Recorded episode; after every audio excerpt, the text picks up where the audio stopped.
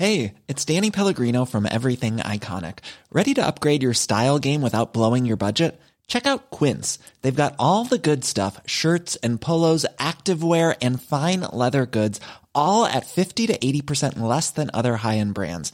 And the best part? They're all about safe, ethical, and responsible manufacturing. Get that luxury vibe without the luxury price tag. Hit up quince.com slash upgrade for free shipping and 365 day returns on your next order. That's quince.com slash upgrade. Bonjour et bienvenue à l'heure des pros. Ce matin, hier à Nîmes, le tribunal correctionnel a condamné l'imam de la mosquée de Beaucaire à 8 mois de prison avec sursis pour apologie du terrorisme et provocation à la haine ou à la violence. Le ministère public avait réclamé huit mois de prison ferme. Le 12 octobre, l'imam avait retranscrit sur sa page Facebook des paroles attribuées au prophète Mahomet. Vous combattrez les juifs et aurez le dessus sur eux, de sorte que la pierre dira aux musulmans, voici un juif caché derrière moi, viens le tuer. Le tribunal a retenu une provocation à la haine pour cette publication. Le 16 octobre, toujours sur sa page Facebook, L'imam a publié cette fois une photo de la mosquée de Jérusalem qu'il a légendé ainsi Ô Allah, fais-nous revenir à ta religion et rends-nous la Palestine et la mosquée d'Al-Aqsa comme elle était. Cette fois, le tribunal a considéré que l'imam faisait l'apologie du terrorisme. Cette peine légère, huit mois avec sursis, illustre la différence qu'il existe entre la parole politique, il faut être sans indulgence, contre les actes antisémites et la réponse judiciaire quasiment inexistante. Le parquet fera-t-il appel? Il faut l'espérer. Il est 9h, Somaya Labidi. Le bilan après le passage de la tempête Kiran, un septuagénaire et un chauffeur routier ont été tués, 16 personnes blessées, dont 7 sapeurs-pompiers, selon le ministre de l'Intérieur. Emmanuel Macron va d'ailleurs se rendre en Bretagne, objectif remercier les forces de secours et échanger avec des habitants. Après une semaine de combats au sol et des frappes meurtrières sur le territoire palestinien, les soldats israéliens ont, je cite, achevé l'encerclement de la ville de Gaza où se trouve le centre de l'organisation terroriste Hamas. Et puis ce sondage CSA pour CNews pour terminer à la question Jean-Luc Mélenchon est-il un danger pour la République? 71%, 71 des personnes interrogées ont répondu oui contre 28% de non.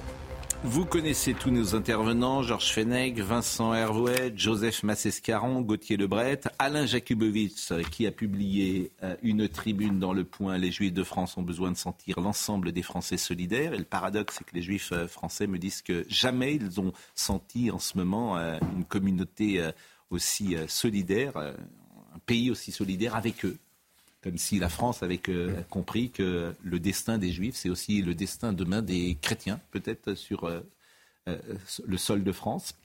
Et puis, euh, Jérémy Patrier-Létus, vous êtes député Horizon du Calvados. Je crois que c'est la première fois que vous venez nous voir parce que vous avez publié une tribune hier pour regretter ce qu'a dit M. Meurice sur France Inter. Et vous êtes membre du conseil de France Inter, c'est ça, de Radio France? Et à ce titre, vous allez intervenir et demander peut-être une sanction? Tout à fait. J'ai écrit à la présidente en fait de, Radio, de Radio, France, Sybille Veil, pour lui dire que je considérais que les, les propos de Guillaume Meurice étaient inacceptables, non pas que je considère que la liberté d'expression, le droit à l'humour doit être particulièrement limité. Il y a des règles pour cela, mais je considère que Guillaume Meurice n'est pas un humoriste ou un pseudo-chroniqueur, mais qu'il est un militant politique. Et que si l'humour peut être militant, un humoriste ne doit pas être un militant politique et qu'on ne peut pas euh, donner comme cela euh, des tribunes qui sont en fait des tribunes politiques à des gens qui se cachent derrière l'humour pour professer des propos tout à fait scandaleux. Alors, on en parlera tout à l'heure, mais j'avais envie de commencer évidemment par cet imam de la mosquée de Beaucaire, parce que qui s'appelle Yassine Alimar, il a 32 ans, il est dans le Gard, il a donc été condamné à 8 mois de prison avec euh, sursis euh, hier. Je propose d'écouter euh, Tanguy Hamon qui rapporte ce que je disais à l'instant, le pourquoi du comment de cette condamnation. L'imam de Beaucaire, Yassine El Imar, a été condamné à huit mois de prison avec sursis et interdiction d'exercer sa fonction d'imam pendant un an. Il est aussi inscrit au fichier des auteurs d'infractions terroristes. Il était jugé à Nîmes pour apologie du terrorisme en ligne et provocation publique à la haine ou la violence en raison de la race ou de la religion. Il avait posté un message sur Facebook tiré d'un hadith qui disait, je cite, Vous combattez les juifs et aurez le dessus sur eux de sorte que la pierre dira aux musulmans, voici un juif caché derrière moi, viens le tuer. Ce message ne souffre d'aucune ambiguïté, a dit à l'audience le procureur de la République, d'autant que ces faits ont eu lieu au moment où il y a des exactions entre Palestiniens et Israéliens, a-t-il ajouté. Après un signalement du préfet du Gard, l'imam avait été interpellé lundi soir à l'aéroport de Marseille-Marignane alors qu'il revenait d'un pèlerinage à la Mecque. Il s'agit d'un franco-marocain âgé d'une trentaine d'années et qui travaillait pour la mosquée de Beaucaire à la limite entre le Gard et les Bouches-du-Rhône. Après son interdiction d'exercer pendant un an, il pourra reprendre sa fonction d'imam. Vous imaginez, dans un an, il peut être euh, de nouveau euh, imam. Alors, euh, moi je disais tout simplement, hein, ça illustre la différence entre la parole publique et la réponse judiciaire quasiment inexistante. D'abord, est-ce que vous validez ce que, je dis Je le valide et peut-être je l'explique un peu plus loin dans la mesure où, on le sait, les procureurs, la justice est indépendante. Et les procureurs ne reçoivent même plus d'instructions individuelles, c'est interdit depuis Christiane Taubira. Donc si Éric Dupont-Moretti n'est pas satisfait, parce que ça est contraire à sa fermeté qu'il réclame par circulaire, il ne peut même pas demander au parquet de faire appel. Moi j'attends avec euh, beaucoup de curiosité si effectivement le parquet de Nîmes fera appel, voire même le parquet général de Nîmes qui pourrait faire appel. Parce que cette peine, elle est dérisoire par rapport à la gravité de ce qu'un imam cultivé, qui a déjà une expérience de prêche depuis longtemps, euh, se permet de publier à cinq jours après les, attentats du, du, 7 euh, octobre. Donc cette peine n'a aucun sens. Il est évident mm. qu'il aurait fallu être beaucoup plus ferme compte tenu de la gravité de ce qu'il a énoncé. Je vais redire quelque chose que je dis sans arrêt. Vous avez entendu parler de cette information ce matin dans, l'espace euh, médiatique? Aucunement. Vous avez entendu euh, la presse, France Inter en parler? Vous avez entendu les radios en parler? Personne n'en parle. Personne n'en parle. Personne n'en parle. Sauf ces news. donc, il euh, faut savoir ce qu'on veut. Et là, je me tourne vers Alain Jakubowicz. Il faut savoir ce qu'on veut dans cette société. Qu'est-ce qu'on veut? Moi j'entends le, ministre de l'Intérieur. La République protégera la communauté juive. Je l'ai entendu, je l'ai entendu tant de fois. Puis on voit, on voit ce qui se passe dans notre pays. Hmm. je veux dire que c'est toujours très difficile pour moi, je le reconnais comme avocat, de, commenter une décision de justice. Euh, je n'étais pas à cette audience, mais j'ai entendu les propos je, fais le parallèle avec ce sinistre personnage qu'on a vu sur TikTok, euh, qui m'a glacé le sang lorsque j'ai vu ce, personnage pointé du doigt en menaçant un rabbin de la, région parisienne. Euh, euh, ces propos font peur, réellement, et pas seulement à ce rabbin, mais je crois qu'elle fait peur à chacun d'entre nous. Et à ma connaissance, cet homme est non seulement aujourd'hui en liberté, mais sera jugé, je crois, au mois de mars 2024. Hmm. Je veux dire, quel sens ça? Quel sens ça? Quelle est la réponse pénale qui est donnée? Enfin, Je veux dire, ça, ça, ça n'a plus de sens quand on voit ce qui est en train de se passer dans notre pays mm. Mm. et que la justice nous dit on jugera cet homme en 2024.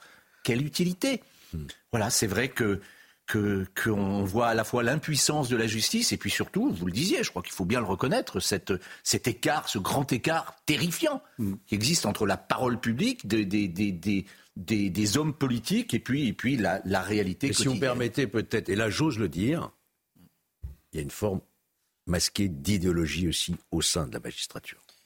Ah, c'est pour ça que je dis qu'est-ce, hmm. qu'est-ce, que, veut, qu'est-ce que veut ce pays? Hmm. Alors Alain Jakubowicz, on a beaucoup d'affection pour vous. Mais c'est vrai. Et, je ne le dis pas parce que c'est la journée internationale de la... Je me méfie. Non, non, mais... Je... mais... Ah, il n'y a aucun mais. Vraiment, euh, on a parfois eu des différences, mais j'ai beaucoup d'affection pour vous. Voilà. Et euh, parce que euh, vous êtes profondément euh, choqué, triste, désabusé, ça va même au-delà en ce moment, puisqu'on se parle de temps en temps, comme beaucoup de juifs français d'ailleurs. Hmm. Parce que vous êtes né dans une période difficile et euh, vous achevez votre vie professionnelle. Je vous souhaite encore de travailler longtemps, mais dans une vie euh, qui est chaotique aujourd'hui, le monde dans lequel on est. Donc ça vous touche. Vous dites tout ça pour ça. Vous avez été président de la LICRA, vous avez eu des engagements. Vous dites, mais personne n'a rien compris, personne n'a entendu. Et le mal et vous avez publié une lettre. Les Juifs de France ont besoin de sentir l'ensemble des Français solidaires. Comment exorciser les démons qui me rongent depuis le séisme, qui a bouleversé ma petite vie de confort depuis cette matinée euh, d'horreur du 7 octobre 2023. J'ai commencé à le faire sur les réseaux sociaux, cet exutoire de l'inconscient. Je l'ai fait avec mon cœur, avec mes tripes, parce que j'étais atteint au plus profond de mon être. Malgré mon âge, mon expérience et ma connaissance des réseaux, je pensais, je rêvais d'être à l'unisson de mes concitoyens qui croyais je ne pouvais qu'être frappé de la même stupeur, du même effroi face aux pogroms perpétrés contre des familles, des femmes, des enfants, des vieillards, etc. Et vous dites euh, bah, que finalement vous avez été moqué, insulté, menacé, jamais à cette échelle. Et que dans votre chair, vous, j'imagine que cette tristesse, ce chagrin et cette colère aussi, j'imagine, aujourd'hui vous envahit. Et ce désespoir peut-être. C'est plus que ça. Pour, pour moi, je l'explique dans, dans, ce texte, le, le monde s'est effondré pour moi le, le, le 7 octobre. Moi, j'ai été élevé euh, après la guerre avec euh, ces paroles de, mes parents. Là, je, dis que je suis heureux que mes parents ne soient plus là pour voir ça. Le, monde s'est effondré. Plus jamais ça. Plus jamais ça. Plus jamais on ne tuera un juif parce qu'il est juif ou, ou n'importe quel autre hum, être humain d'ailleurs. Ces certitudes, elles se sont effondrées ce jour-là. Et c'est vrai que j'en appelle à mes concitoyens. Euh, et, et, et, je leur dis, parce que je fais ce parallèle, moi je me souviens de Carpentras en 1990, j'étais élu de la République à cette époque, j'avais fait un discours extrêmement fort au conseil municipal de Lyon. Un million de Français sont descendus de la rue. Un million de Français, 200 000 à Paris. Le président de la République en tête. On n'a tué personne à Carpentras. On n'a tué personne à Carpentras. Et, et, et lorsque je vois ce qui s'est passé ensuite à Toulouse, où une petite fille a été tirée par les cheveux avec encore ce cri de Allah ou Akbar, où on a exécuté une gamine sur notre territoire, en France, dans une école. Quelle a été la réaction de mes concitoyens? Bien sûr, de la tristesse, mais on n'est pas concerné. Vous êtes concernés, nous sommes concernés. C'est ça mon cri du cœur. Alors, oui. c'est vrai que je dis aussi, c'est vrai que cet appel à l'antisémitisme n'imprime pas, n'imprime plus dans la société française, mmh. fort heureusement. Mais il y a une forme, selon moi, d'indifférence, de, de, fatalisme. Voilà, les gens ne bon. manifestent plus, les gens ne, ne hurlent plus. Et, et je m'adresse, c'est vrai, à, à, mes, à nos mmh. concitoyens musulmans, euh, euh, en leur disant, mais enfin, on est en train d'insulter votre prophète. Enfin, hurlez-le eh bien, il y a cette espèce de peur ou de lâcheté ou que sais-je encore. Voilà. Finalement, ce ne sont que des juifs qu'on exécute et finalement, ben, on pleure plus sur les juifs morts que sur les juifs vivants. Voilà, c'est ce que je suis obligé, moi, de, Alain de constater. Euh, J'ai vraiment pas envie de polémiquer avec vous. Mais... Bon, mais je vais quand même vous dire quelque chose. Oui. Et vous allez me laisser euh, pas m'interrompre, parce que c'est toujours difficile, bien sûr, surtout dans ces conditions-là. Vous avez été président de la LICRA. Mmh. Est-ce que vous acceptez l'idée que peut-être vous êtes trompé sur certaines choses, et notamment sur Georges Bensoussan et sur ce qu'il avait dit? Je termine, parce que c'est important de dire ce qui s'est passé, parce que des gens parfois ont dit les choses. Qu'est-ce qu'il dit, Georges Bensoussan, euh, en 2015 Il dit aujourd'hui, nous sommes en présence d'un autre peuple au sein de la nation française qui fait régresser un certain nombre de valeurs démocratiques qui nous ont portés. Et qu'est-ce qu'il dit dans une émission qui s'appelle Réplique avec Anna Finkielkraut? Il dit que l'antisémitisme, aujourd'hui, a le visage de l'islamisme. C'est ça qu'il dit. Et la LICRA va porter plainte contre lui. Eh bien, vous vous trompez, euh, Pascal. Vous colportez encore une rumeur qui est inexacte. La LICRA, c'était pas chose, portée non, civile? La LICRA n'a pas porté plainte. Non, mais je veux dire, elle était par partie civile. C'est absolument faux. Est-ce qu'elle était partie civile? Première chose. Première chose, vous me dites, est-ce que vous avez commis d'erreurs Oui, oui j'ai commis des erreurs. Sur, Bien. voilà, sur cet islamisme, Bien. au nom d'ailleurs, pourquoi mais, pas de, d'idées généreuses? Mais je vous dire, si j'avais pas commis d'erreurs, si, mm. si, si les combats que je mène mm. depuis quatre décennies mm. avaient été couronnés de succès, ça se saurait et on n'en serait peut-être pas là. Donc oui, bien sûr, sur cette affaire tout à fait particulière, qui n'a pas une très grande importance au demeurant. Oui, mais elle est symbolique. Les, les... Parce qu'on ne voulait pas voir. Moi, je trouve qu'elle est importante. Georges parce que Bensoussan certains ont, ont, ont, annoncé les choses. Moi, je, on je dit bien les vous laisser aller au bout, à condition que vous me laissiez aller au bout oui. aussi. D'accord Parce que Georges Bensoussan a déclaré à l'occasion de cette émission que les musulmans, je dis bien les musulmans, têtent l'antisémitisme au sein de leur mère. Et effectivement, le parquet de la République, le parquet de la République a décidé de poursuivre. Mm. Des associations se sont constituées par civile. La LICRA, dont j'étais alors le président, a effectivement décidé de se joindre à l'audience. Et je persiste à dire aujourd'hui, dans le climat qui est le nôtre, que l'on n'a pas le droit de dire que les musulmans tête l'antisémitisme au sein de leur mère. Ce n'est pas vrai. Notre langue est riche, notre vocabulaire est riche. Dire que des musulmans, oui, les musulmans, non. Donc la LICRA, effectivement, était présente en première instance dans ce procès, n'y était pas en appel. Elle n'est pas à l'origine de ces poursuites. Et la LICRA, en tant qu'association antiraciste qui combat tous les racismes, considère, et je considère avec eux, qu'il n'est pas normal, que l'on ne peut pas dire que les musulmans têtent l'antisémitisme au sein de l'armée. Voilà la réalité de cette affaire. Voilà, je veux dire qu'il faut la ramener aussi à ses justes proportions.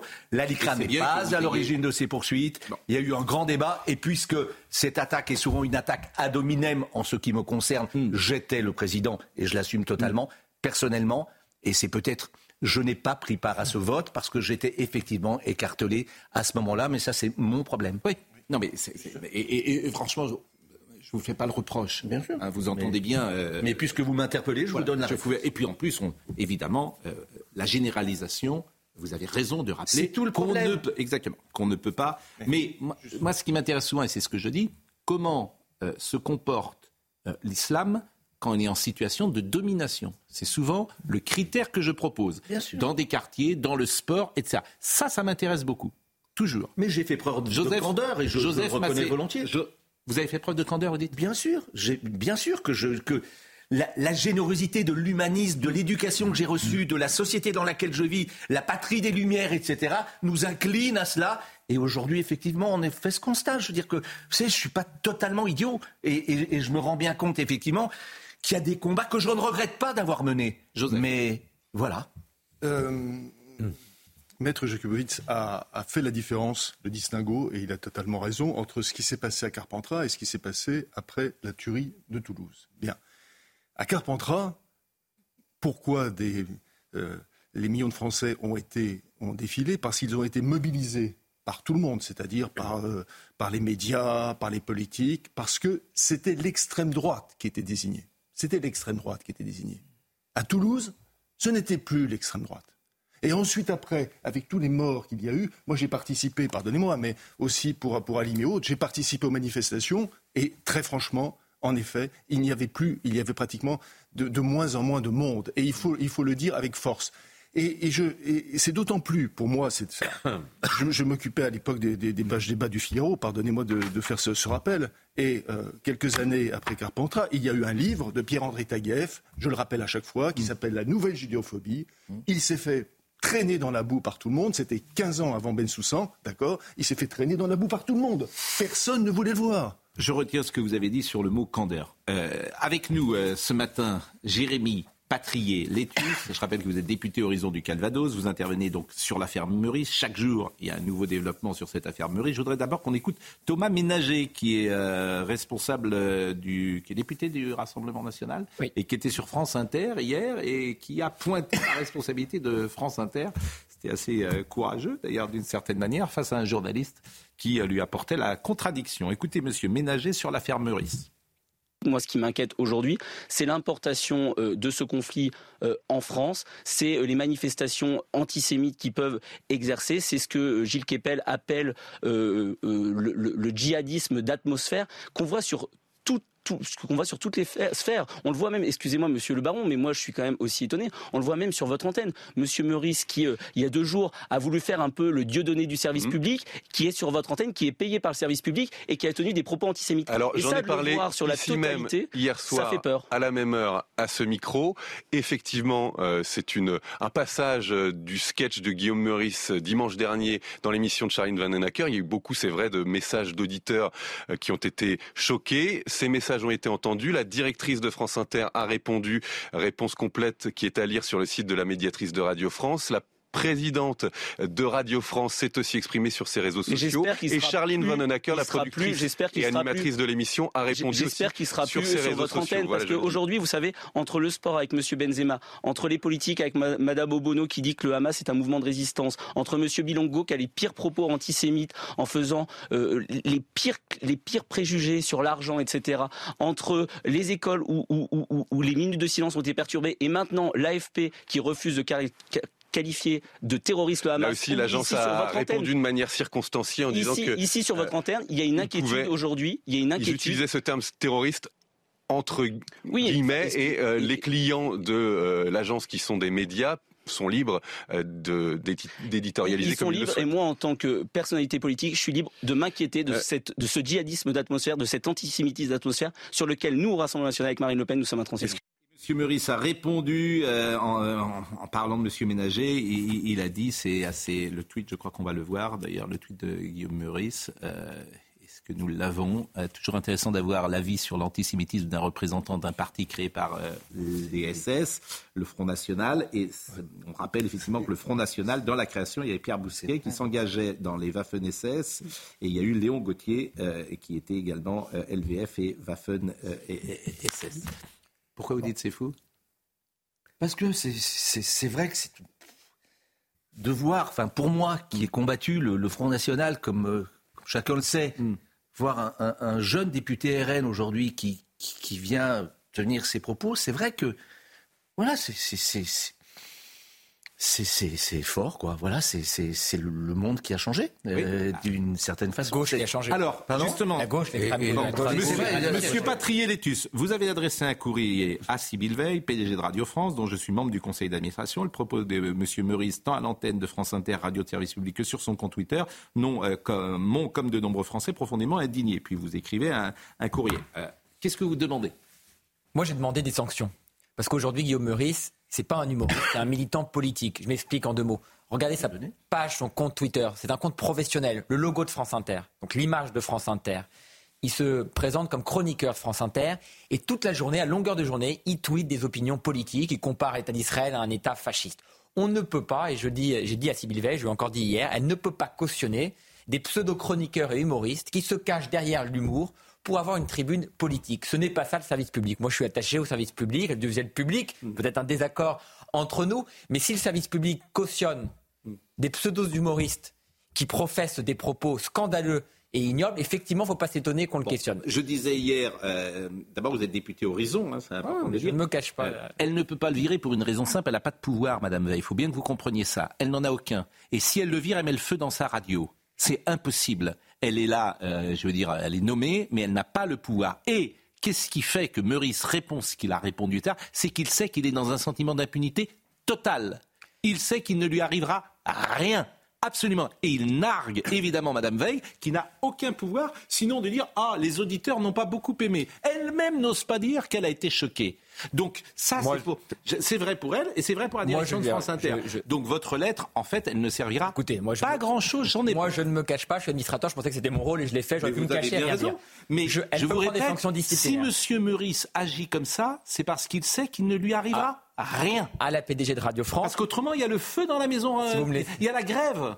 Eh ben, à France je- Inter, si vous le virez. Eh ben, je souhaite. Elle Il y a est quel- grève. je- elle est à quelques pas d'ici. Je souhaite qu'elle puisse le recevoir en entretien disciplinaire et qu'elle puisse prendre des sanctions disciplinaires. Mais elle en ne a le pouvoir. pas. Elle en a le pouvoir. Eh mais, ben, on elle ne- verra. mais- mais Eh ben, on verra. elle ne le fera Eh ben, pas. eh ben, on le verra. L'ARCOM a été saisi. Mais elle ne le Chacun fera pas parce que pour la raison, il n'y a qu'un rapport qui compte dans la vie, c'est le rapport de force. Elle sait que sa maison est en grève, monsieur.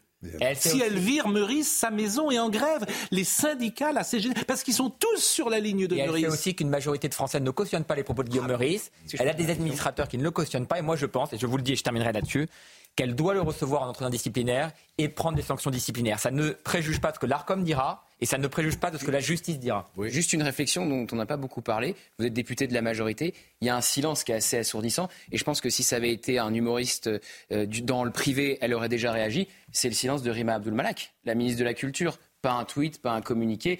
Euh, il y a quand même des liens entre Radio France et le ministère de la Culture. C'est d'ailleurs comme sur l'AFP, euh, C'est l'absence de réponse. euh, intéressant ce que dit Gauthier Lebret, parce que nous, c'est News, Madame Rima Abdul Malak, sur le journal du dimanche, sur CNews, elle a son avis généralement. Mais manifestement, elle n'a pas d'avis sur ce qui se passe dans France Inter, qui est juste une radio de service Et public. Vous savez, et, et sur l'AFP non plus, moi, elle n'a pas d'avis, Si en vous- fait. J'ai Euh, j'ai toujours donc- une parole libre et je n'ai Oui. pas d'indignation sélective. Et je l'ai dit à la ministre. Et je lui ai je lui dit, elle a pris la parole pour dénoncer euh, des propos que vous avez pu avoir tenus. Je lui ai dit, je lui ai demandé qu'elle, elle- ça lui est arrivé de prendre la parole pour, Ah, pour sur les- critiquer. ouais, Non, mais sur- pour- sur les arrive. propos de CNews. Elle a pu, elle a pu sur propos de CNews. Mais d'ailleurs, on l'invite euh, volontiers, Madame Rima. Et moi, je lui ai dit, il y a j'attends- d'elle et je lui ai dit, on se qu'est-ce parle. qu'elle vous a dit je lui fais confiance, je lui demande une parole claire sur le sujet. Qu'est-ce qu'elle vous a dit Elle m'a dit, elle, m'a qu'elle attendait la réponse de Radio France, de la PDG de Radio France. Et elle a eu la réponse. Attends, Madame, euh, Madame Rima Abdul euh, Malak, vous lui demanderez. Radio France a répondu. C'est une non-réponse. Elle a dit, elle a- Madame Veil, elle a dit, j'ai été choquée. Non, elle n'a pas dit ça, pardon. Elle a dit, euh, nous avons été choqués. Elle a dit, ces mots ont indigné beaucoup de nos auditeurs. Bien sûr. Sibyl Veil, elle n'est pas indignée. La réponse. C'est c'est ce qu'elle dit. Non, Alors, écoutez, moi, je lis ça. Philippe hein, je Veil dis doit rien. s'exprimer, mais je vous le dis. On Adèle Rett et moi tenons à dire qu'ils ne sont pas représentatifs de la conscience avec laquelle nos équipes s'efforcent de couvrir l'actualité dramatique de manière responsable. Mais enfin. C'est pour ça que j'ai écrit. Mais- mais- et c'est pour ça que j'ai demandé des sanctions. Eh ben, très pas vous bien. le dire autrement. Et c'est à Je peux pas vous le dire 48 heures, autrement. et Rima Abdelmalak n'a pas réagi. Voilà. Bah, écoutez, Vous allez rester au conseil d'administration? Ah bah bien sûr, mais il faut que je reste au conseil d'administration.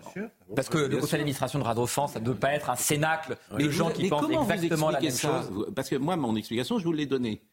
C'est-à-dire qu'il y a le feu, si elle le vire. Bon, quelle est votre explication à vous? Sur le fait qu'elles prennent pas de... Oui. Comment Mais vous je pense ça? qu'effectivement, bien entendu, vous l'avez dit, il y, a, il y a une pression interne. Mais moi, écoutez, je suis de nature optimiste. Je l'ai eu au téléphone hier. Qui? Eh, La PDG de, de Radio Ah, France. Madame Veil, vous l'avez eu au téléphone Oui, bien sûr, je suis administrateur, mais je, je suis un administrateur de Radio France. Ah, je Et qu'est-ce mon qu'elle vous a dit?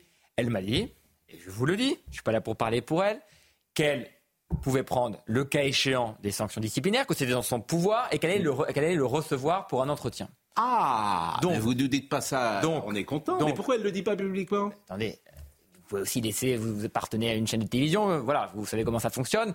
Elle Bah, peut je le pas recevoir comment- je sais comment ça fonctionne chez moi, je sais pas comment ça parce que fonctionne vous avez lu, parce que vous avez la. Parce que chez nous, effectivement, le patron, euh, un chef. Parce, euh, parce que si vous avez lu, si vous avez lu les propos d'Adèle Van Rey jusqu'à la fin, ils ont demandé des excuses à Guillaume Oui. Meurice. Oui. Ils Mais il n'en a pas fait. Je Mais il pense n'en qu'ils fera lui ont- pas. Je pense qu'ils lui ont donné un délai d'attente. ne- ah. Et ben aujourd'hui, il n'en a pas fait. Et donc, dont acte. Et donc, je pense qu'à partir du moment où Guillaume Meurice ne fait pas d'excuses, Ah on le constate. Il faut qu'il prenne des. Je peux pas vous le dire autrement, on est d'accord. Ah Je non, mais suis pour des continuez sanctions. parce que vous. Je suis pour des sanctions. Donc, elle Ah, vous a dit que si M. Meurice ne faisait pas d'excuses, il serait sanctionné. C'est ce que j'ai compris. C'est ce que j'ai compris. Je peux pas vous le dire autrement. Intéressant. À suivre. Qu'elle avait en tout cas le pouvoir. Excuse spontanée, comme on peut le voir. Enfin, Oui. Oui, pas il y a- forcé, il y a ouais. pas convaincu. Mais Je- si- je- si vous il y en a-. Il y en a assez de ces excuses. On Mais pas les excuses, quoi, genre si balancer j'ai blessé. quoi, Voilà. Moi, je veux mais pas la phrase. euh, Si j'ai blessé, euh, c'était pas mon intention. Mais Moi, je veux pas ça. hein. C'est pour ça si vous Je pouvez- veux, j'ai fait une connerie, je m'excuse et mes Mais propos sont moi, inadmissibles. mais Vous savez, c'est au-delà de ces propos. C'est le vrai sujet que je pose à Cécile Veil et que je termine ici. C'est la question de comment Radio France traite des humoristes qui ne sont pas des humoristes mais des militants politiques. Mais c'est vrai, aussi pas la pour, question de mais ces c'est vrai propos. aussi pour les pas journalistes. Mais, mais c'est vrai pour des journalistes, bien entendu. Mais là, les journalistes ne se cachent pas derrière l'humour. Ne Oui. s'arrogent pas la liberté d'expression, le droit à la Mais, satire, mais droit vous, par exemple, que, blasphème. que, euh, l'ancien directeur de la rédaction de Libération euh, euh, présente le 7-9 sur RTL, sur euh, euh, France Inter, ça vous, ça vous ennuie pas? Monsieur Demorand, qui a sûrement des qualités, mais qui est quand même ancien directeur de la Mais- rédaction de mais Libération. Il ne se cache pas derrière l'humour. Moi, mon sujet, comprenez-le. il se cache c'est pas, qu'il ne se il- cache pas. il- Regardez il la se cache réponse. derrière la Non, mais neutralité. regardez la réponse de Charline Van de Wecker. Qu'est-ce qu'elle dit? Oui. Elle dit le droit à la satire, le droit à l'humour est absolu.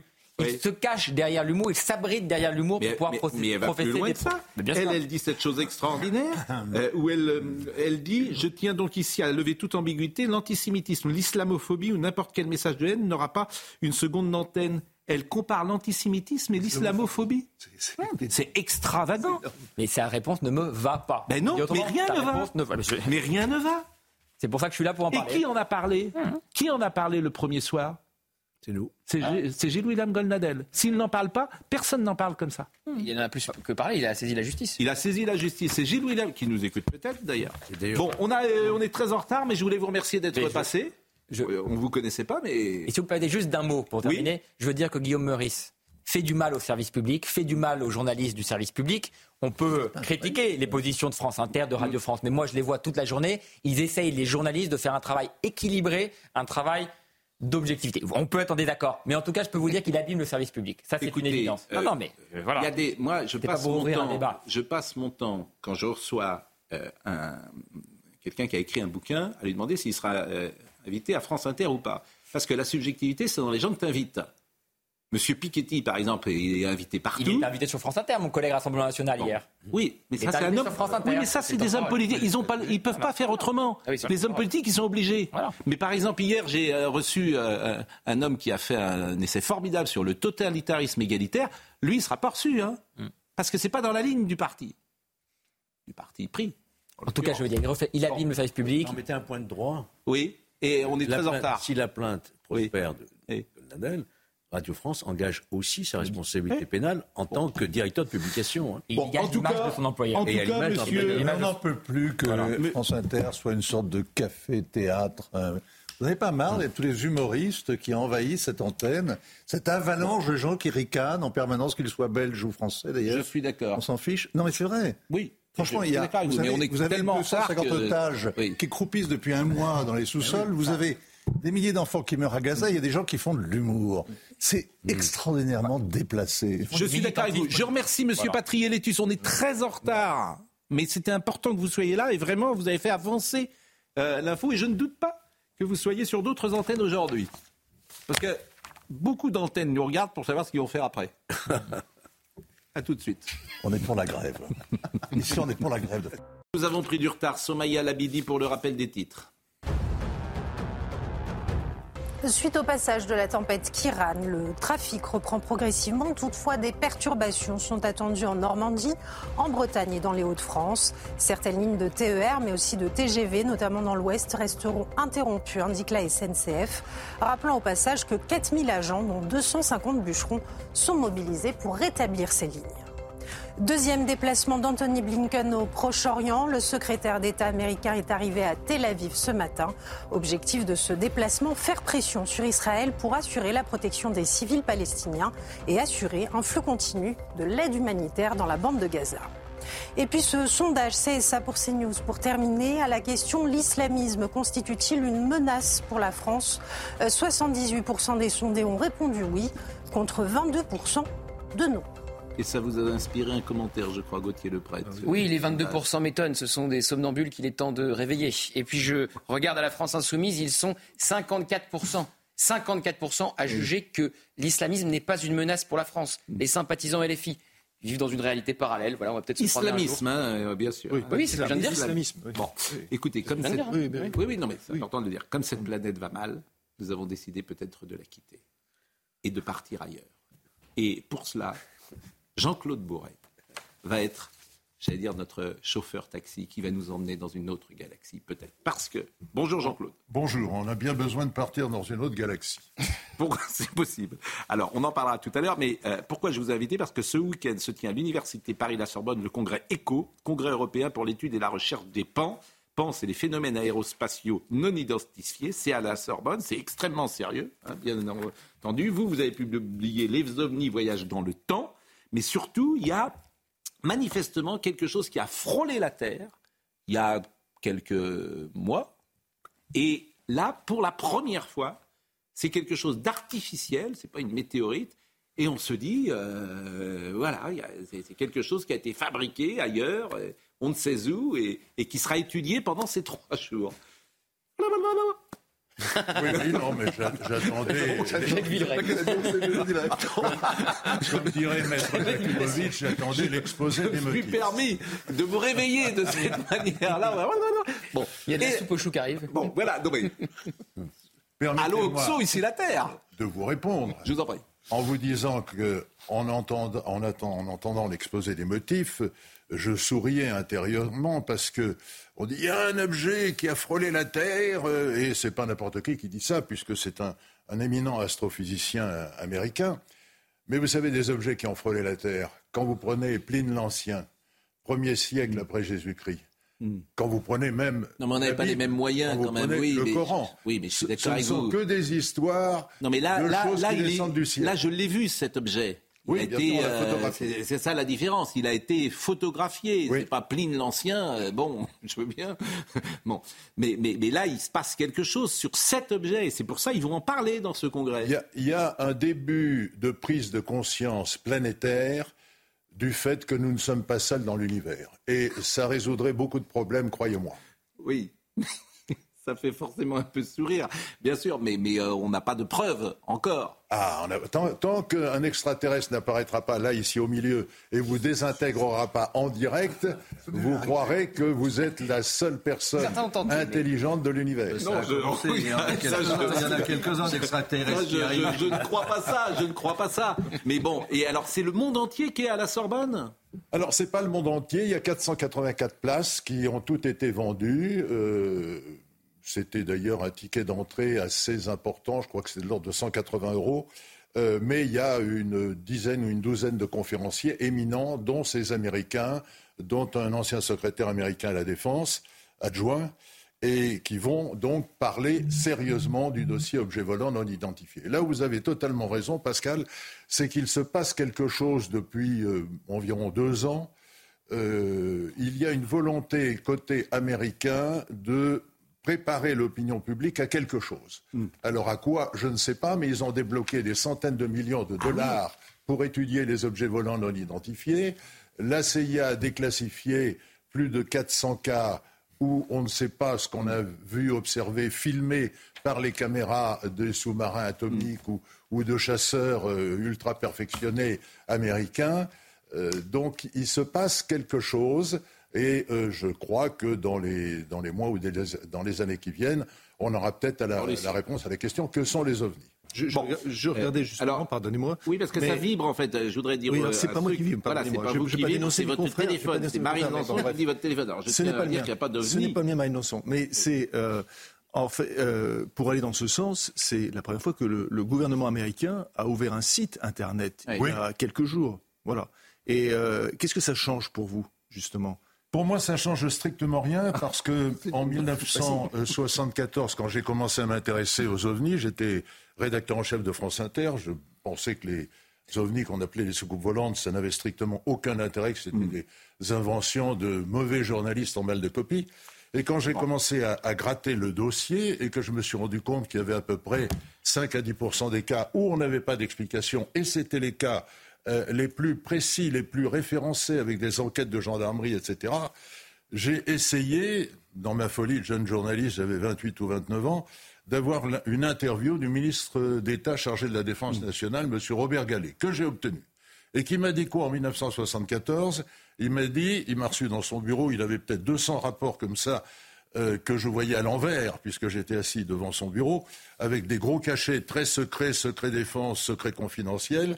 Il m'a dit, il est incontestable qu'il y a des phénomènes inexpliqués, et il faut garder vis-à-vis de ces phénomènes une attitude d'esprit extrêmement ouverte, et c'est ce que je fais. On en parlera tout à l'heure, mais vous savez que nous passons souvent d'une information à l'autre et on continue effectivement euh, l'information du jour. Et je voulais vous faire écouter les, euh, la manifestation pro-palestinienne. Et je voulais vous faire écouter, et c'est vraiment toujours intéressant d'entendre ce que les gens qui ont manifesté disent et pourquoi ils manifestent. C'est intéressant de les entendre. C'était hier, place de la République. Écoutez quelques personnes qui ont été interrogées par CNews. Dès que c'est pour la paix et un cessez-le-feu, je suis là. Je suis pas là pour soutenir un parti, je suis là pour soutenir euh, les peuples, les, les gens qui aujourd'hui se retrouvent au milieu de ça et se meurent et se font tuer par euh, l'armée israélienne. C'est euh, pas anodin en fait qu'il y ait une mobilisation qui puisse se développer en France, sachant que la France est un des États, une des puissances qui, qui donne son soutien inconditionnel à Israël dans les massacres en cours. Nous, on dénonce aussi cette complicité-là. Ça va à l'encontre de toutes les valeurs euh, humaines. Euh, on ne peut pas laisser faire un, génocide parce qu'il faut appeler ce qu'il faut appeler. Ça fait des années, des années que ça dure dans l'indifférence la plus totale et là c'est trop. Donc à un moment donné, euh, en tant que Français et en tant que citoyen du monde, on enfin en tout cas pour ma part, je ne peux pas ne plus rien dire. Bon, Vincent Herouette, c'est très intéressant d'écouter ces gens. Voyez bien, ce ne sont pas des gens qui paraissent intégristes ou pris dans une folie intellectuelle ou, ou culturelle. Qu'est-ce qu'ils disent et qu'on peut d'ailleurs contester Ils disent la France est inconditionnelle d'Israël. Je ne crois pas. La, la jeune femme derrière parle de génocide. Ce n'est pas le cas. Le mot génocide n'est pas adapté. Non, bien sûr que Bon. non. Donc c'est ça qui est intéressant. Donc vous avez des Français qui aujourd'hui, euh, peut-être parce qu'ils euh, s'informent euh, dans ce qu'ils aiment, dans, dans- dans les vecteurs d'information qui leur conviennent. Avant, il y avait une information qui était tous la même, et puis aujourd'hui, chacun va piquer une information qui lui convient d'une certaine manière. Et vous arrivez à ça, et je me demande comment on peut tous euh, s'unir ou se rassembler quand on a un, un regard sur la réalité aussi différent. Non, mais bon, ils sont myopes, ils sont borgnes, oui. Ils ne voient que la souffrance des Palestiniens, des civils, qui sont aujourd'hui ensevelis, effectivement, euh, qui sont pris dans, dans un piège épouvantable, parce que euh, ça, ça existe aussi. Bien sûr. Qu'à Et on en Gaza, parle. il y ait des, qu'à Gaza, il y ait des milliers que... que... Quand le type de l'ONU dit euh, à Gaza, Gaza est un grand, immense cimetière d'enfants, euh, il dit vrai. Il dit vrai. c'est une réalité qui est difficile de regarder en face. Mais en même temps, vous ne pouvez pas oublier que dans les tunnels, ou en tout cas entre les mains du Hamas, vous avez depuis un mois des enfants pris en otage. C'est un truc qu'on n'a jamais vu, ça, pendant une guerre des enfants otages. Moi, personnellement, j'ai suivi des tas d'histoires d'otages, mais je n'ai jamais entendu parler d'enfants de 6 mois ou de vieillards de 84 ans qui sont retenus depuis un mois, comme ça, entre les mains d'une bande d'égorgeurs. Donc, euh, ces gens ne voient qu'un des aspects de la réalité. Et puis, ce qu'ils refusent de voir aussi, c'est que tant que euh, Israël n'aura pas désossé le Hamas, c'est-à-dire euh, ne lui aura pas coupé la tête, le risque d'une guerre générale au, Moyen-Orient, au Proche et au Moyen-Orient, pèsera sur l'ensemble du monde. C'est-à-dire qu'il y a une tâche à accomplir et euh, la vie des otages est en danger, la vie des civils est en danger, mais il y a un combat qui dépasse très largement, pardon, euh, la question du, de, de, de, de l'humour scandaleux de, de France Nous sommes d'accord. Je voulais euh, vous soumettre une analyse et vous me dites ce que vous en pensez. Euh, J'ai reçu ça euh, de quelqu'un qui connaît bien la situation. Le Hezbollah entre- en- entrera en guerre demain contre Israël avec la volonté de l'Iran de prendre le leadership au Proche et au Moyen-Orient. Les autres leaders arabes suivront par obligation face à la pression de leur population. Puis les Chinois iront à Taïwan. La Corée du Nord frappera la Corée du Sud. Et les Russes iront plus loin, autour de Kaliningrad et les pays baltes, et peut-être une frappe préventive sur la Pologne. Les Serbes envahiront le Kosovo, le tout dans un gloubi-gloubla auquel le monde libre ne réagira pas car il sera sidéré et non organisé. Je ne sais pas, con- euh, je ne sais pas sur quelle durée en combien de temps tout cela se déclenchera, mais ça arrivera. Alors, il y a deux événements importants Cette ce matin. prédiction Il y a- C'est un- alarmiste. c'est le, c'est le scénario du pire. Euh, le pire a de l'imagination en général, mais ça peut être celui-là. Il y a deux événements très importants ce matin. Il y a Blinken, le secrétaire d'État américain, qui est à Jérusalem, et on va voir ce qu'il dit euh, aux Israéliens, ce qu'il est en train de dire à, à Benjamin Netanyahou dans le secret de leur tête-à-tête. Ça, c'est une première chose qui est assez importante, parce qu'on voit bien qu'il y a quand même un début de délitement, peut-être, hein, du soutien. Et puis la deuxième Les- chose, les- on verra, on verra, on verra, on verra, les on verra, Américains on verra, on verra. prennent leur distance. C'est ça que vous voulez dire. non, les Américains cherchent à gérer justement cette émotion que suscite dans le monde arabe le bombardement de Gaza. Et puis la deuxième chose, mais ils sont d'une, pour l'instant, ils ont été aux côtés d'Israël d'une manière qui est sans précédent, sans précédent. Il y a deux porte-avions au large du Liban. Hmm. Pourquoi? Parce que ce matin, il faut essayer de dissuader M. Nasrallah, qui prend la parole pour la première fois depuis 28 jours. C'est le chef du Hezbollah. Donc ça fait 28 jours qu'on attend de savoir. On voit bien qu'il y a un petit peu d'agitation à la À frontière. 15 heures aujourd'hui. Il prend la parole aujourd'hui. Et cet homme a effectivement la main sur la boîte de Pandore. Lui peut ouvrir le front au nord d'Israël. Alors, tous les spécialistes vous disent, non, ils ont un pouvoir sur le Liban, ils vont pas le lâcher, ils vont pas le mettre en cause, ils sont là pour défendre l'Iran, ils ne défendront pas le Hamas. Très bien, mais c'est les mêmes spécialistes qui vous disaient il y a un mois que le Hamas jamais ne remettrait en cause le pouvoir qu'il avait sur Gaza et qu'il n'irait pas dans une tentative suicidaire de guerre à Israël. Moi, je suis très méfiant et j'attends avec grande curiosité ce que va dire M. Nasrallah. Il va évidemment dire tout le mal qu'il pense de l'entité sioniste. Il va avoir des paroles belliqueuses, ça c'est certain. Mais est-ce qu'il va franchir le Rubicon? Est-ce que, à terme, les 100 ou 150 000 fusées, grades, missiles, sans compter les roquettes du Hezbollah, s'écraseront sur les villes israéliennes est-ce qu'on est parti pour un grand embrasement régional ou pas? Eh bien, c'est aujourd'hui. Euh, je vous propose d'ailleurs d'écouter, si vous voulez bien, euh, le responsable du Hamas qui a parlé hier. Et je pense qu'il a parlé, il est au Qatar quand il s'exprime, ce responsable. Et écoutez ce qu'il a dit parce que ça fait effectivement froid dans le dos. L'existence d'Israël est illogique. Nous devons éliminer ce pays. Nous devons donner une leçon à Israël et nous le ferons encore et encore. Le déluge d'Al-Aqsa est juste la première attaque. Il y en aura une deuxième, une troisième et une quatrième. Tout ce que nous faisons est justifié.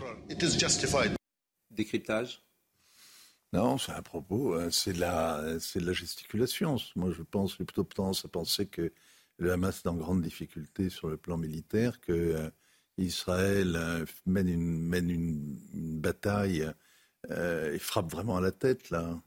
Ils alignent, on voit bien les Israéliens alignent le nom, le nom et, et la, la- la fonction des cadres qu'ils arrivent à, à dégommer. Euh, c'est une façon de faire attendre, de faire prendre patience à la, à- aux pays arabes. Dans le hein. monde arabe, dans les infos que j'ai vues également, la Tunisie euh, a voté une loi interdiction totale de contact avec Israël. Oui, mais les Tunisiens, c'est eux qui avaient abrité le. Si vous voulez, il y a- ce qui est très compliqué. Vous voulez voir le sujet Pardonnez-moi, c'est juste une chose. C'est c'est voir très compliqué à comprendre parce Alors, que. on voit le sujet d'abord. D'accord. On voit le sujet euh, C'est une d'Aminat posture. Adem. C'est une posture, mais c'est le monde arabe et ça, ça m'intéresse votre décryptage. Voyez le sujet d'Aminat Je pense Adem. le contraire. Une proposition de loi inédite au Parlement tunisien. Les députés veulent interdire tout contact de près ou de loin avec Israël. Élaboré par des partisans du président Kaïs Saïd, un premier texte avait déjà été déposé avant même l'attaque du Hamas et la riposte israélienne. Un texte durci en raison de la guerre. Nous maintenons fermement notre position selon laquelle la Palestine doit être libérée du fleuve jusqu'à la mer, avec la récupération complète de la patrie, la restitution de tous les territoires, l'établissement de l'État palestinien sur toutes ses terres, avec Jérusalem comme capitale. L'interdiction recouvre toute forme de communication ou relations commerciales délibérées, de manière directe ou indirecte avec les Israéliens, à l'exception des Palestiniens ayant la nationalité israélienne. Participer à des événements, qu'ils soient politiques, économiques ou encore sportifs en Israël, est également prohibé. Le texte prévoit ainsi une peine allant de 6 à 12 ans de prison et à la perpétuité en cas de récidive, y compris pour les quelques 2000 juifs tunisiens en contact avec des ressortissants en Israël. La proposition de loi ne devrait pas être votée dans l'immédiat. C'est stupéfiant. C'est- C'est c'est de l'affichage, une posture, c'est rien. C'est Oui, alors, euh, cela dit, ce qui- ce qui est- circuler, il n'y a rien à voir. Franchement, euh, Non, non, mais la c'est- réalité profonde, c'est que les, les pays arabes ont au cœur une immense peur de voir l'Iran gagner cette bataille. Et ça, euh, donc, on fait toutes sortes de déclarations pour euh, essayer de rassurer la foule qui est émue, mais en réalité, au fond des choses, Le Hezbollah ne s'engagera à fond euh, que si l'Iran estime que le temps du jugement dernier est arrivé. Ben, dit un interlocuteur si voulez- qui connaît ces sujets. Oui, mais ce qui est, ce qui est frappant, c'est qu'en l'espace de 40 ans, hein, 45 ans, moi j'ai vu arriver les premiers Hezbollahi à, à, à Beyrouth, je me- je me souviens très précis de la 82, la guerre d'Israël contre le, contre le Liban, hein, contre, contre, pas contre le Liban, contre l'OLP, et on voit arriver les premiers gardiens de la Révolution à Baalbek. Et en 40 ans, ils ont réussi à contrôler peu ou prou, via des proxys, le Liban, la Syrie, l'Irak, le Yémen. Ils ont étendu, l'Iran est devenu une puissance incroyable. Et l'Iran, aujourd'hui, est dans une situation extrêmement difficile parce que le peuple n'en peut plus et que les sanctions, euh, la corruption, euh, la, la, la répression des femmes, tout ça crée. euh, Donc il y, a une- il y, a une- il y a un risque de fuite en avant. Et puisque nous il y a un parlons risque de, de fuite en et avant. puisque Oui. nous parlons de l'Iran, oui. cette information que j'ai vue, que je trouve sidérante, la présidence d'un forum social du Conseil des droits de l'homme Bah par l'Iran, la République islamique d'Iran préside hier, préside hier et aujourd'hui à Genève le forum social du Conseil des droits de l'homme de l'ONU. Les États-Unis ont boycotté, mais la France n'a pas boycotté. C'est-à-dire que, moi, je, je vous assure, je parfois, je dis ce pays, on marche sur la tête. Cette information, d'ailleurs, personne ne la connaît sans doute, celle que je donne là. Ou peu de gens. Dans le Figaro, elle a été Non, parce développée. que- oui, surtout qu'il y a un diplomate, mais- euh, il y a un mais- diplomate israélien qui très courageusement est, est entré dans l'enceinte avec le- l'affiche Mais rappelant le comment sort des iraniennes. possible Comment c'est possible que la France, Mais déjà l'ONU, mais je, je comprends ça invraisemblable. parce que c'est un peu comme si Ben Laden mais- était au comité de désignation du prix Nobel de la S'il paix. vous plaît. C'est un peu, c'est effectivement le, le- mais bon en même temps, si vous voulez, le prix Nobel de la Mais paix. pourquoi la Laden, France ne boycotte-t-elle pas? Ça Ah, dépend mais de ça, vous qui. demanderez ça à votre ministre. euh, Mais non, mais je veux, je veux comprendre. Parce ça dépend de qui? Ça dépend d'Emmanuel Macron. La réalité, la réalité, Oui. euh, c'est la suivante, c'est que le, déjà le Conseil des droits de l'homme, c'est pas grand-chose, et il a fait un rapport au printemps contre l'Iran d'ailleurs et la situation des droits de l'homme en Iran, en disant que c'est un crime contre l'humanité peut-être. Mais le Forum social, c'est vraiment c'est vraiment un truc tellement déré... c'est un Mais les. États-unis ont boycotté. Oui, oui, les États-Unis, ils vont pas. surtout, Il y avait qu'un candidat, c'était l'Iranien. Mais au-delà d'Anthony Guterres, Il avait d'ailleurs comparé la France et l'Iran sur l'histoire de la J'ai bagarre. compris Non, Anthony Guterres, pas, je l'ai compris, mais la. France, bon sang Voilà. de bois. Je ne sais pas pourquoi le bureau, Je- le fonctionnaire des chiffres. a- Juste une chose des chiffres. De 2025 à 2022, sur les résolutions de l'ONU, une condamnant la, la- la Corée du Nord, une condamnant l'Iran, zéro condamnant la Chine, zéro une condamnant pardon, le Venezuela, 145 condamnant Israël. Voilà. C'est-à-dire qu'apparaître une machine de stigmatisation d'Israël, je ne vois pas à quoi ça sert. Non, mais c'est sidérant, je vous assure, c'est sidérant. Je répète cette information que je trouve folle. La République islamique d'Iran préside hier et aujourd'hui à Genève le forum social du Conseil des droits de l'homme de l'ONU. Oui, mais Et la France est présente. Oui, mais à partir de là, vous ne pouvez pas discréditer tout ce que font les Nations Unies. Je suis désolé. Je dis pas ça. Joseph, on n'est pas d'accord là-dessus parce que. Ne dis pas ça. Euh, bah, par exemple, l'UNRWA, qui s'occupe des réfugiés palestiniens, on pourrait dire beaucoup de choses contre l'UNRWA. Bon, ils ont quand même 80, 80 morts parmi leur personnel à Gaza, là, depuis un mois. Bon, 80 mais, mais- morts. mais Vincent, quand, quand- quand Ils une organisation internationale, hein. aussi louable soit-elle, est basée sur le terme No Jews, no news, d'accord? Ça, Oui. c'est juste pas possible. Mais On oui, bien d'accord, sûr, je vous sais avez raison, bien On sûr. va marquer une pause, on a On beaucoup parle de du choses Conseil des droits de l'homme de, de l'ONU qui siège à Genève et pas de l'ONU. Euh, c'est c'est pas l'UNICEF, Il faut, il faut c'est quand- il pas faut le- quand même rappeler cela. C'est c'est, euh, c'est ce même organisme qui aujourd'hui parle de génocide de la part de, de- de l'État d'Israël, ce qui est évidemment totalement aberrant au niveau des faits, du droit, de la morale, de l'éthique, etc. Et qui est présidé par l'Iran. Une fois qu'on a dit ça, on a tout dit. Euh, Quand on voit, quand la défense des droits de l'homme est aujourd'hui confiée à l'Iran, hein, je veux dire, on a tout Et dit. que la France a accepté. On, on a tout et dit. que la oui, France mais- ne boycotte pas. Les États-Unis ont boycotté. Et c'est pour ça la question. Moi, je pose des questions toujours ça. Oui, oui, J'arrive vous jamais à avez- avoir la réponse. raison. C'est On demande Emmanuel des Macron. preuves- on demande des preuves de vie de notre représentant aux Nations Unies. Est-ce que c'est Emmanuel Macron qui décide? Est-ce que c'est le ministre euh, de- des Affaires étrangères qui décide? Je pose toujours les questions les plus Mais simples. le président est au Kazakhstan. Non, il rentre. Il va en Il Bretagne. prépare- il va en prépare Bretagne auprès des sinistrés Il aujourd'hui. est informé quand même. Bon. Oui, mais il ne parle que de Il lui. est tenu informé. quand même. Même au Kazakhstan. Bon, Gauthier Lebret, on va vous euh, souhaiter un bon week-end. Mais de même, Pascal, à lundi. Et c'est Dominique Verdaillan qui va prendre votre place parce que alors, Ah. on a tellement de choses aujourd'hui. On a les cabossés de la justice. Vous n'êtes pas un cabossé de la justice euh, Pas encore. Ça vient bien. Non. bon, euh, ça nous fait vraiment plaisir. Je le dis souvent quand vous êtes là parce que c'est vrai que vous êtes une. Une parole qui porte, comme euh, ça fait plaisir de revoir aussi cabossé Jean-Claude de la Bourret, et je suis sûr que ça fait plaisir aux téléspectateurs de vous voir. Parce qu'ils se demandent qu'est-ce que devient Ça Jean-Claude me Bourret. fait plaisir de voir Pascal Pro, qui est la vedette Oui, bon, absolue de tous les médias. Est-ce que je voudrais qu'on vous amène un téléphone, un vrai en bakélite, et que vous preniez votre téléphone pour dire qu'est-ce qui se passe en régie? Ah Vous voyez oui, comme mais j'ai euh, connu ça, bien sûr. mais bien sûr, moi j'adore ces scènes-là parce qu'aujourd'hui, vous savez, Le rail d'Ouessant est vous savez ce resté que c'est le téléphone aujourd'hui? C'est ça. Et ça, c'est Marine Lançon. C'est la ce prochaine étape, c'est greffé dans le cerveau. Oui, mais il n'y a plus de place. Euh, mais en revanche, je...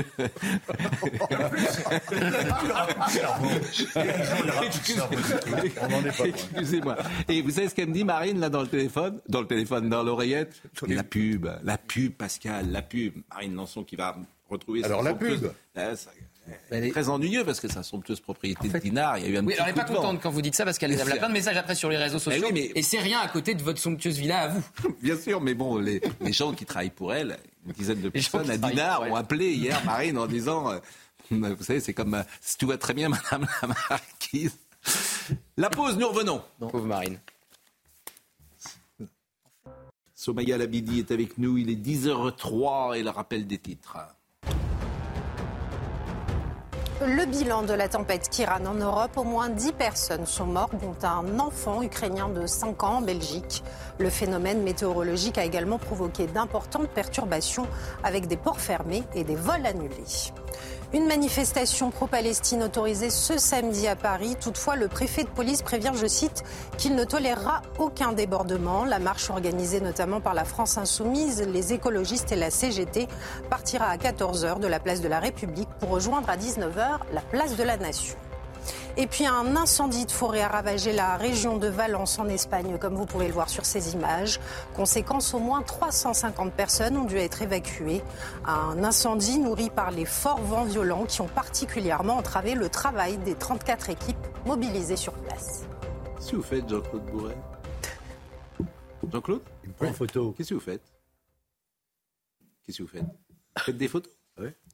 Vous nous prenez en photo? Quelle est votre question? Jean-Claude était en train de nous prendre en photo.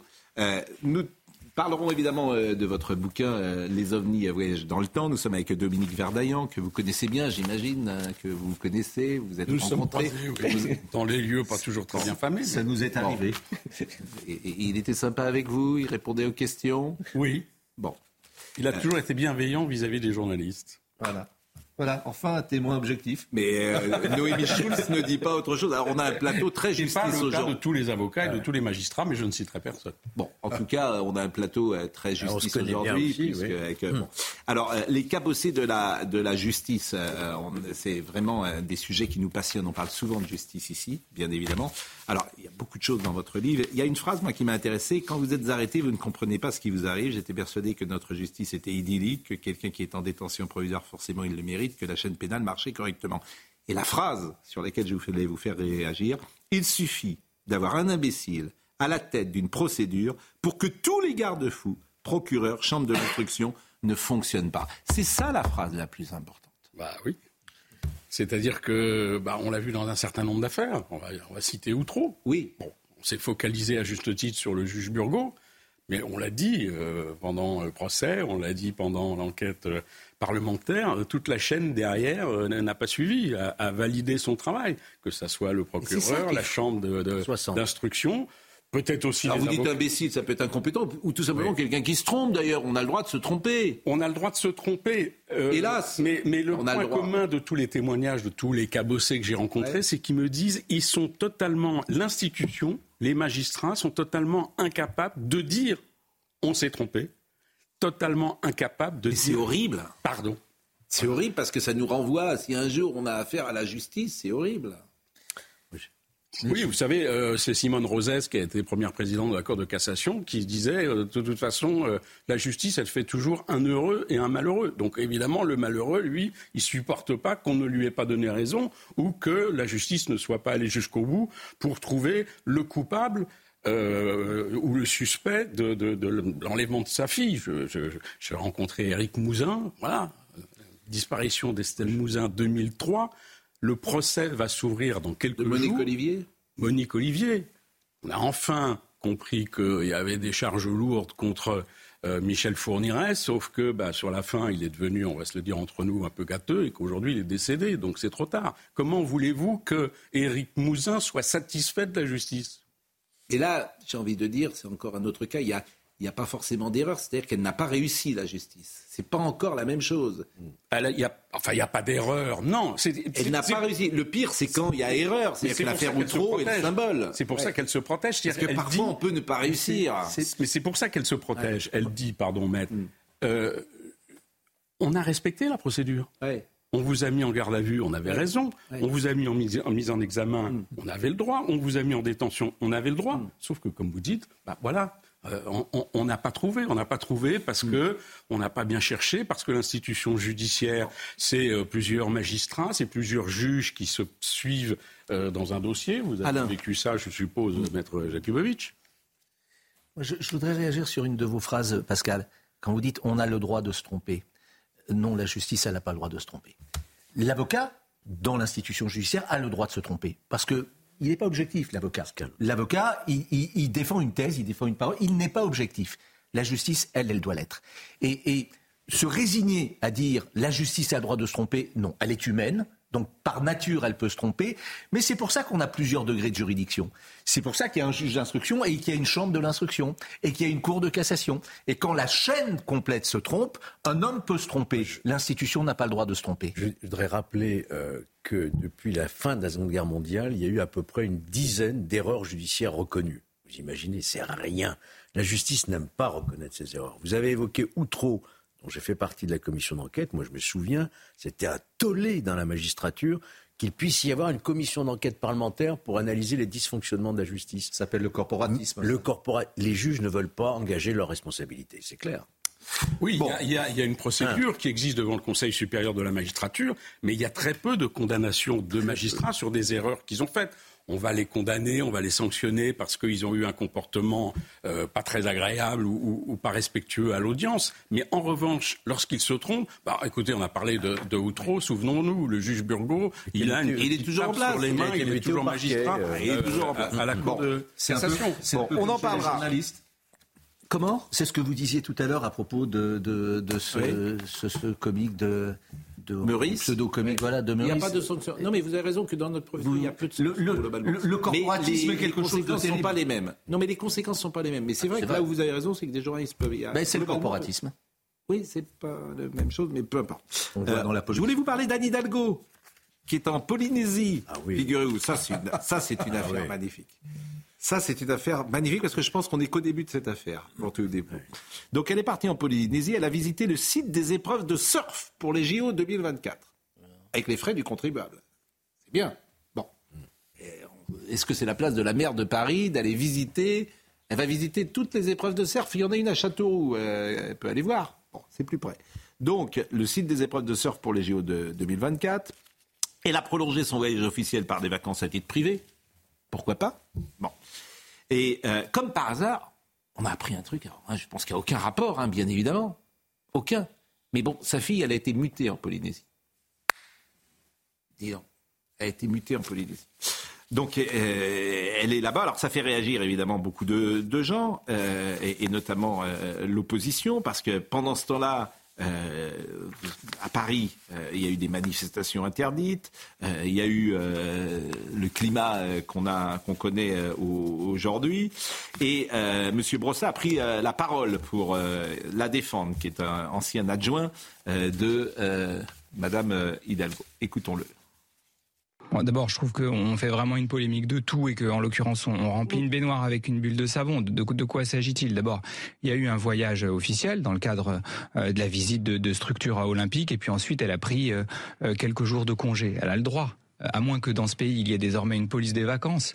Euh, mais en tout cas, je considère qu'elle a le droit de prendre des Ce vacances. qu'on lui reproche, c'est finalement son voyage privé. Euh, L'opposition, je crois, parle de regroupement euh, familial aux frais du contribuable. C'est vrai qu'elle a dû payer peut-être l'avion. Je crois que sa fille habite, selon les informations de nos confrères du Parisien, à 45 minutes de Tahiti. Mais voilà, le voyage est quand même payé par les impôts et, et- et surtout les impôts des Parisiens avec non. six, six collaborateurs. D'abord non, pas en totalité. En l'occurrence, la partie du voyage qui était une partie de travail, elle oui, et c'est normal, et, et l'autre partie non.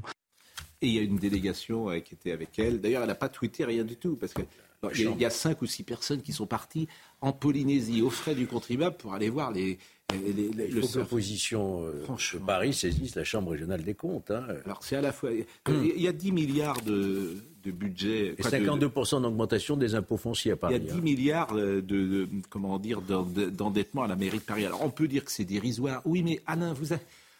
moi je veux bien qu'on demande aux gens l'exemplarité et puis qu'on envoie sept personnes en Polynésie aux frais euh, du contribuable pour voir les installations du surf là-bas. Je veux bien. Je veux bien. Alors qu'aujourd'hui, tu peux avec euh, faire une photo, j'imagine, ou une, ou une caméra. etc. Je veux bien. Mais en fait, il ne faut pas nous prendre pour des imbéciles. Voilà. C'est tout. Alors après, vous pouvez dire démago, populo. Je vois bien ce que. Non, non, a je un connais. J'ai rien dit. Oui, mais je vous connais. J'ai rien dit. Je vous connais. Je, je- Je vous connais. je pense simplement que ne serait-ce que consacrer 30 secondes à ce sujet qui n'en est pas un, selon moi, pardon, sur une antenne aux heures que nous vivons au plan national et Mais international. vous n'avez pas tort, j'entends Je suis cette pas remarque. sûr que ça soit particulièrement en, en, en France. Eh bien, j'entends cette remarque. Je l'entends. Non, non, non, attendez. J'entends cette remarque. pardon. Mais qu'est-ce que a vous voulez? aussi, Je l'entends. Je suis sûr qu'Alain va être d'accord. C'est les deux poids, deux mesures. J'en sais rien. Les deux poids mesures, vous n'en savez rien. Vous pensez réellement que si une personne de Vous croyez que droite... c'est l'apanage de, de, de Madame réellement- Hidalgo, ça Bon. Non, mais Non, mais justement, aurait vous pensez fait. que si une personne de droite avait fait la même chose... Qu'à faire pour aller se ce serait- elle aurait dû aller à. Mayotte. Et c'est la, la guerre de, de la communication, là. Des, des- Et des- Alain, ce que je veux vous dire, Alain, moi je ne dirais rien si Madame Hidalgo euh, euh, ne prônait pas en permanent l'écologie, nous ennuyait avec ses trottinettes dans Paris, nous empêchait quasiment de circuler. Et euh, alors le bilan carbone de toute cette délégation pour aller en Voilà. pour aller voir, Cela, excusez-moi. cela, cher Pascal, laissons-le aux humoristes. Ils sont très bons sur ce genre de choses. d'accord, mais Hein je vous dise. Parce que, voilà. Bon. Laissons-le aux humoristes, ça. Bon, euh, Jean-Luc Mélenchon, on, on avait un sondage à vous proposer euh, sur euh, Jean-Luc Mélenchon.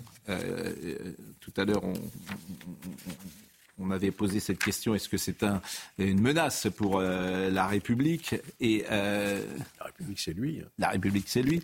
Et Jean-Luc Mélenchon, c'est intéressant d'ailleurs, et ça nous re- renvoie à- évidemment à ce qui se passe en, en Israël. Il a tweeté hier. Et euh, on va pouvoir euh, euh, lire précisément ce qu'a dit le chef de file de la France in- in- insoumise. Euh, 27e jour de bombardement sur Gaza. Selon les députés macronistes, Israël a le droit de se défendre contre des milliers de civils sans protection ni défense, contre des enfants, des écoles, des hôpitaux. N'y a-t-il aucune limite à la vengeance? N'ont-ils pas déjà assez frappé? Les USA décident-ils de ne mettre aucune ligne rouge à Gaza? Pourquoi la France ne prend-elle aucune initiative? Jean-Luc Mélenchon. Quelqu'un pourrait peut-être euh, rappeler à M. Mélenchon que le Hamas se trouve sous la population, qu'on utilise la population, que les pires bourreaux de- des enfants palestiniens restent le Hamas. Euh, Enfin, je veux dire que c'est- une telle négation de la réalité, c'est du négationnisme, du négationnisme euh, politique. Mais j'observe d'ailleurs dans votre sondage, moi j'en ai lu un autre, dans lequel, je crois, euh, il reste le, le candidat le plus crédible de la gauche aujourd'hui euh, en France, d'après ce que j'ai vu dans les sondages. Donc euh, il y a une forme de contradiction là qui me paraît assez saisissante. Bon, écoutez, voilà ce qu'on pouvait dire sur toute cette actualité euh, non, nationale et euh, internationale. Euh, le mot de la fin sur cette période, avant qu'on parle des ovnis, qu'on reçoive Jacques Vendroux et qu'on voit le film, euh, le livre de Dominique Vardaillan, c'est avec vous, puisque c'est une journée importante. Pour la raison que vous avez dite tout à l'heure, on attend la prise de parole du Hezbollah. Oui, on attend de savoir exactement s'ils franchissent le Rubicon ou pas, s'ils se lancent dans la guerre et, s'il y a l'ouverture d'un véritable deuxième front ou s'ils continuent simplement de faire semblant, euh, de sauver la face en, balançant, euh, en entretenant une sorte d'agitation à la frontière nord. Et donc, euh, la guerre c'est long, ça dure longtemps, je reviendrai. Eh ben, vous reviendrez effectivement, et, vous-même aussi, comme Alain Jakubowicz, en ce moment, est atteint d'un certain pessimisme sur la situation. Savez, la- vraie question, c'est est-ce qu'on peut détruire une idéologie avec des bombes? Non. C'est, et c'est le sujet de fond. C'est le sujet de fond. Alors, il n'est pas d'actualité, parce qu'aujourd'hui, on est dans l'actualité de, de ces enfants qui meurent de partout, bien sûr, et qui est absolument effroyable. Mais je ne suis pas sûr que, que ça soit en éradiquant le, le- aujourd'hui les chefs du Hamas qu'on va régler le problème. Malheureusement, vous avez raison. On, on ne détruit pas une idéologie avec des. Mais, mais oui, vous mais avez si vous, libérez, si vous libérez les Palestiniens euh, de- de- de- du Hamas, euh, ce sera déjà beaucoup. Mais c'est merveilleux ce que vous dites. Libérer les Palestiniens du Hamas. Oui, c'est. euh, entendons-nous. Bon, vous dites. gagnez pas la guerre du haut du ciel. vous avez raison. Il faut y aller au sol. hein. Et euh, c'est une bataille qui est très incertaine parce qu'il y a effectivement il y a des otages. Il y a des otages qui risquent d'être sacrifiés. Il y a des civils qui sont sacrifiés.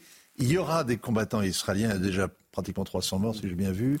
Euh, il, y a des, il y a D'ailleurs, beaucoup, il y a beaucoup de morts, C'est beaucoup de sang, quand même. beaucoup Il, de deuil. il- il- dans il cette faut le rappeler quand même aussi, c'est que ce malheureux peuple palestinien qui lui est exposé aux bombes, les militants du Hamas, eux, ils sont dans les tunnels. Alors qui sortent des tunnels Hmm. Qui sortent des tunnels ils ont, ils ont construit des tunnels, ça a dû coûter une fortune. Est-ce qu'ils ont construit des, des abris pour la population palestinienne Non, mais on l'a dire dit. que non, mais on l'a dit, on l'a dit. c'est- On a souvent c'est dit que bien, les mais Gazaouis a- sont des otages, Apparemment, bien sûr. mais puisqu'ils veulent la confrontation, ben, qu'ils viennent sur la confrontation, qu'ils viennent, qu'ils sortent de leur trou à rats et qu'ils viennent se battre. Effectivement. En tout cas, je remercie Vincent Herouet pour sa présence quotidienne avec nous et la qualité Mais- de vos mais- analyses. cher Pascal, merci à vous. Mais non, mais c'est vrai, la qualité de vos analyses et qui nous permettent euh, de mieux comprendre la situation là-bas. Vraiment, je vous remercie grandement. Les ovnis avec euh, Jean-Claude Bourré. Est-ce que vous pensez euh, que euh, les autorités euh, américaines et peut-être même françaises savent ou ont su des choses qu'elles n'ont pas communiquées aux populations Bien évidemment, il se passe quelque chose que, sur lequel j'ai quelques idées, mais que je ne pourrais pas dire pour l'instant n'ayant pas de certitude. Ah bah non, mais là, ça nous intéresse, vos idées. Mais ça m'intéresse aussi. Pourquoi? Parce que nous sommes tous fils de cette planète.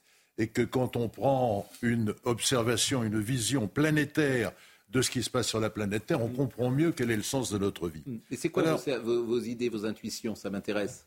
Euh, pour répondre à votre question de façon très précise, il y a très longtemps que les autorités, et notamment les autorités américaines, savent ce qui se cache derrière le dossier objet volant non identifié. Très longtemps. Pourquoi dis-je cela? Parce que j'ai publié, euh, je crois que c'était dans mon premier ou deuxième livre, il y a plus de 50 ans, des facsimilés de rapports ultra secrets de la CIA ou de services de renseignement de l'armée américaine adressés au président des États-Unis et il y avait le tampon Eyes Only, c'est-à-dire uniquement les yeux du président, personne d'autre. Donc vous imaginez si c'était le top du top du top du secret américain. Et que disait ce document Je vous dirai la date après. Adressé par le chef d'état-major de l'armée de l'air des États-Unis au président des États-Unis? Il disait les soucoupes volantes, parce qu'à l'époque on appelait ça flying saucer, les soucoupes volantes sont quelque chose de réel. Et ce n'est pas une arme secrète d'un quelconque pays de cette planète. Tout est dit dans ce document. Mais il y a quoi? Y a. Donc ça veut dire quoi? Il y a de la attendez, vie? Attendez, daté de 1947. Il y a plus de 70 ans. Vous imaginez bien que s'il y a 70 ans, les plus hautes autorités américaines savaient que les soucoupes volantes, comme on les appelait à l'époque, existaient, que c'était réel et que ce n'était pas une arme secrète soviétique à l'époque. Vous imaginez bien qu'en 70 ans, ils ont fait quelques légers c'est quoi progrès. votre intuition que ce serait piloté par des êtres de vie? Alors, je me suis longtemps demandé, comme tout le monde d'ailleurs, parce que je l'ai entendu 153 625 fois, mais si tout ce que vous dites est vrai, parce que c'est passionnant, c'est l'origine de toutes les religions, c'est les guerres qui se passent en ce moment euh, au Proche-Orient, euh, en Ukraine, partout. C'est ça la compréhension du phénomène objet volant non identifié. Évidemment, quand on ne connaît pas le dossier, on a tendance à sourire en disant ce pauvre bourré, à force de parler de soucoupe volante, il est fou. Mais moi, je, je suis allé souvent en Israël. J'ai rencontré des, des rabbins kabbalistes. Et je peux vous dire qu'entre les rabbins kabbalistes et mon analyse de la situation, il y avait une fusion totale. J'ai rencontré un grand rabbin euh, dans- à l'hôtel King David à New York avec des amis du Mnebrit et euh, il m'a dit Vous avez tout compris, monsieur Bourré. Oui, mais ça veut dire quoi? Qu'est-ce que vous avez compris qu'on n'a pas compris nous? Vous comprenez, ce n'est pas sur un plateau de télévision en 2 minutes 30 qu'on peut expliquer euh, l'origine de toutes les religions, l'origine de l'homme et Mais le sens de la vie sur la intuition? planète. Oui, mais c'est quoi votre intuition en- en- Mon intuition, c'est que la finalité de la matière, c'est donner la vie. Il y a dans chaque atome, euh, comme euh, disent certains rabbins, une parcelle de la magnificence divine, c'est-à-dire un programme qui fait que les atomes s'associent les uns avec les autres pour créer la vie. La vie crée la conscience, et la conscience permet de se rapprocher du Créateur et de comprendre le sens de sa vie. Mais euh, je vous ai résumé en 10 secondes quelque chose qui prend 50 ans à comprendre. Donc euh, 99% de vos téléspectateurs disent Bourré est vraiment fou. Mais c'est pas grave. Il y en a peut-être un sur mille qui comprendra ce que j'ai dit et qui continuera le chemin. Ils existent ou pas, les extraterrestres? Mais bien sûr qu'ils existent. Les- Écoutez, en 30 secondes, si Pascal me le permet, nous sommes sur une planète petite qui s'appelle la Terre. Un million cent mille fois plus petite que le Soleil, qui lui-même est plus petite que, d'autres étoiles. Nous sommes dans une galaxie qui comprend entre 100 milliards et 300 milliards d'étoiles et beaucoup plus de planètes. Grâce au télescope Webb euh, qui a été lancé il y a un peu plus d'un an, on s'est rendu compte que l'univers, ce n'était pas 50 à 100 milliards de galaxies, mais que c'était plus de 2000 milliards de galaxies. Et on trouve pratiquement une nouvelle galaxie tous les jours. Comment voulez-vous pouvoir affirmer que nous sommes les seuls êtres vivants C'est vertigineux. Non, mais les c'est verti- c'est vertigineux. Ce que- ces conversations sont vertigineuses. 2000 milliards de galaxies, c'est vertigineux. Et chaque galaxie comprend 100 milliards à 1000 milliards euh, d'étoiles et de planètes. Je ne peux pas vous dire autre chose, c'est c'est vertigineux. Mais bon, on est tous euh, confrontés à, à ces questions euh, depuis euh, toujours. Les cabotiers de la justice, victimes, accusés, magistrats, toute procédure laisse euh, des euh, blessures. Et c'est le sens du livre que vous avez écrit, Dominique Verdaillan.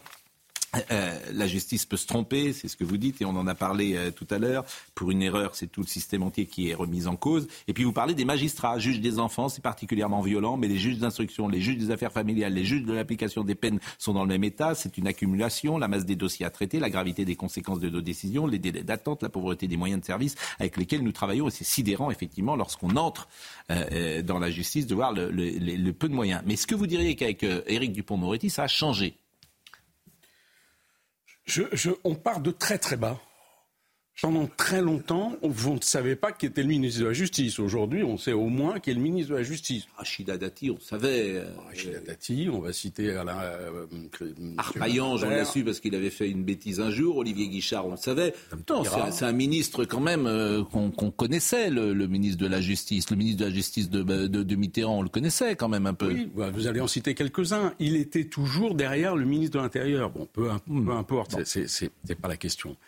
Euh, le budget n'a pas augmenté, il augmente enfin. Le nombre de magistrats augmente enfin. Mais comment voulez-vous que la justice soit appréciée par l'opinion publique? On est à peu près à 70% de gens qui considèrent que euh, la justice fonctionne mal, elle est lente.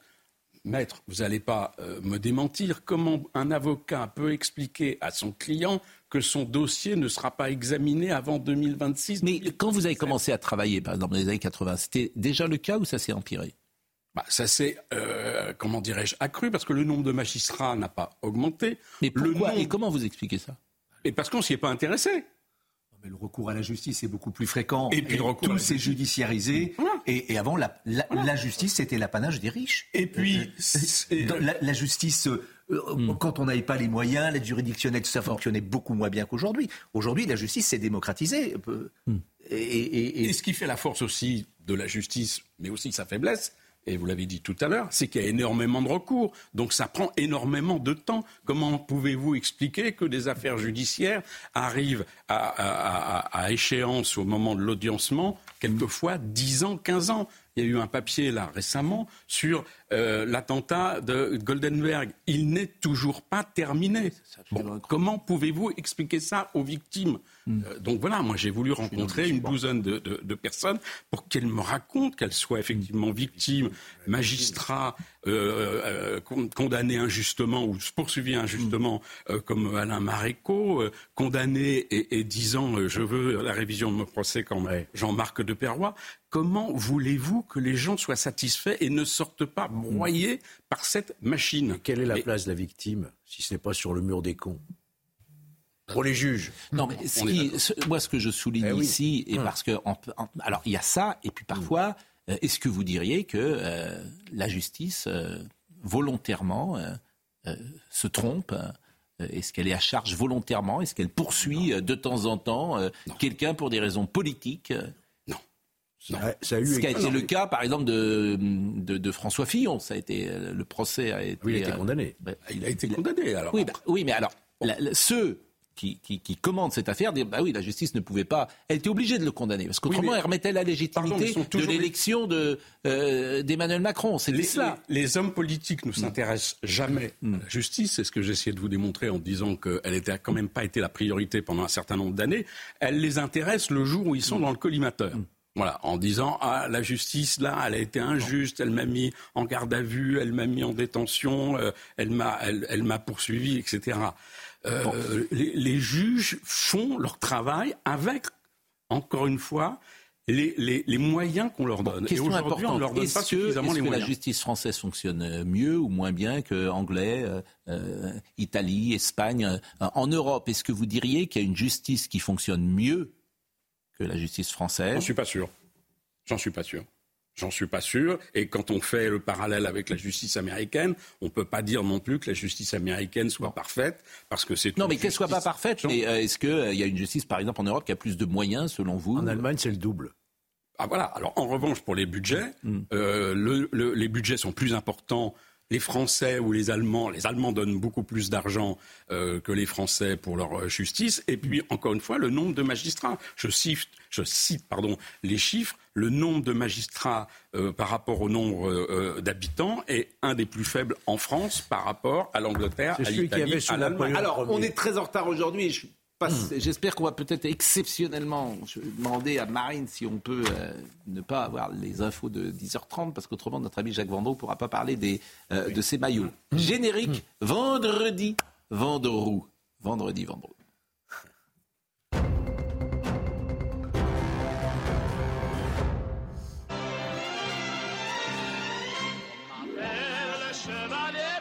Et euh, alors, Somaya, je suis désolé, Somaya, euh, exceptionnellement, comme on est très en retard aujourd'hui, euh, on va faire l'impasse sur euh, le JT de 10h30 et vraiment, j'en suis absolument désolé. On est encore 5-6 minutes ensemble, mais je voulais que Jacques, parce que figurez-vous, vous n'étiez pas né, Somaya, mais c'est les 80 ans de 90 ans. 90 ans de la Saint-Étienne et Saint-Étienne dans les années 70. Alors, je sais pas si ça va faire plaisir à la Jakubowicz qui est lyonnais.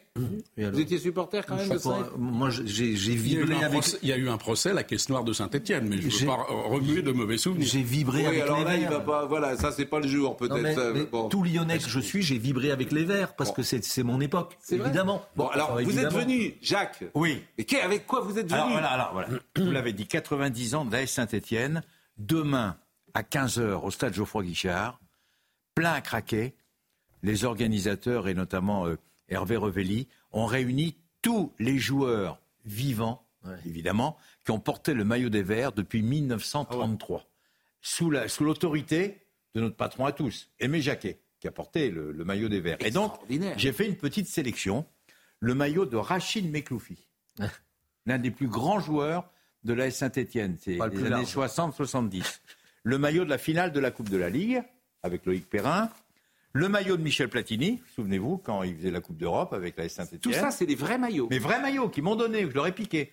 Non, je leur ai donné ou ils m'ont piqué. Ils ont rétréci ou Ah, ils ont un peu rétréci, ou- oui. ou, euh, Non, non, non, mais attendez. Et là, là, le maillot, là. le maillot de Batiston, Formidable. Baptiste. Ah oui. Batiston, Cabé Jardin. et celui-là. Je vais pas vous demander de vous lever parce que il y a des choses plus importantes que ça dans la vie. Le maillot d'Ivan Kurkovic Manu France. Mais on dirait qu'ils n'ont pas été lavés en plus. Vous les Non, avez ils n'ont gardés pas été lavés, ils sont entretenus. Ils ont été lavés et puis euh, je les repasse de temps en temps, etc. Et vous n'avez pas le maillot scintillant que portaient euh, les Verts en Coupe d'Europe, ce maillot extraordinaire. Oui, le maillot vert Oui. de Christian Lopez. Ouais, mais oui, ça scintillait. Oui, oui, bien peu, sûr que je l'ai, mais là, avec le liseré bleu, blanc, non, rouge. ils ont fait toute la saison avec le liseré bleu, blanc, rouge, puis ils étaient champions. Et puis ils ont joué en finale de la, de la Ligue des Champions en 76. Et vous serez demain euh, vous-même à non, non, non, un- non, non, demain je me déplace avec le Variété Club de France. Voilà. Oui, mais les peux pas tout 90 faire. ans de Saint-Etienne quand même. J'irai pour les 100 ans. Bon, est-ce que notre ami... est-ce que notre ami Jean-Michel Larquet nous écoute? Jean-Michel Larquet nous écoute. Est-ce qu'il est là? Il est là. On l'embrasse. Bon, est-ce que vous vous souvenez de la finale de la Coupe de France en 1975 Il y a quand même 50 ans. Saint-Étienne lance. Saint-Étienne. Et là, on va le voir. Il n'y a pas de commentaire d'ailleurs. On va pouvoir le commenter ensemble. Pourquoi? C'est extraordinaire. C'est un but de l'arqué qui est rentré dans la légende. euh, parce que c'est euh, un but, but, une reprise de volée. Mais regardez surtout euh, à la vitesse à laquelle ça va. Alors, c'est Christian Lopez là qui va donner euh, le ballon. Je pense que c'est Jacques Patnay, Santini. Je pense que c'est Farison, là, qui a exact. le, le- le ballon. Alors regardez, il n'y a pas de pressing, c'est quand même tout ça est, est très tranquille. C'est Osvaldo Piazza, je pense, qui est en train de récupérer. Toujours pas de pressing, c'est-à-dire que C'est la euh, finale bon. de la Coupe de France. Là, c'est hein, Janvion. Racing non, c'est c'est Janvion là, hein, je pense. Là, c'est Janvion. Donc là, il y a une 2 Vous voyez, hop, Janvion, mais personne l'attaque. Absolument personne. Regardez Et le centre de Jean-Michel Janvion. Larquet va faire la, reprise volée. de volée.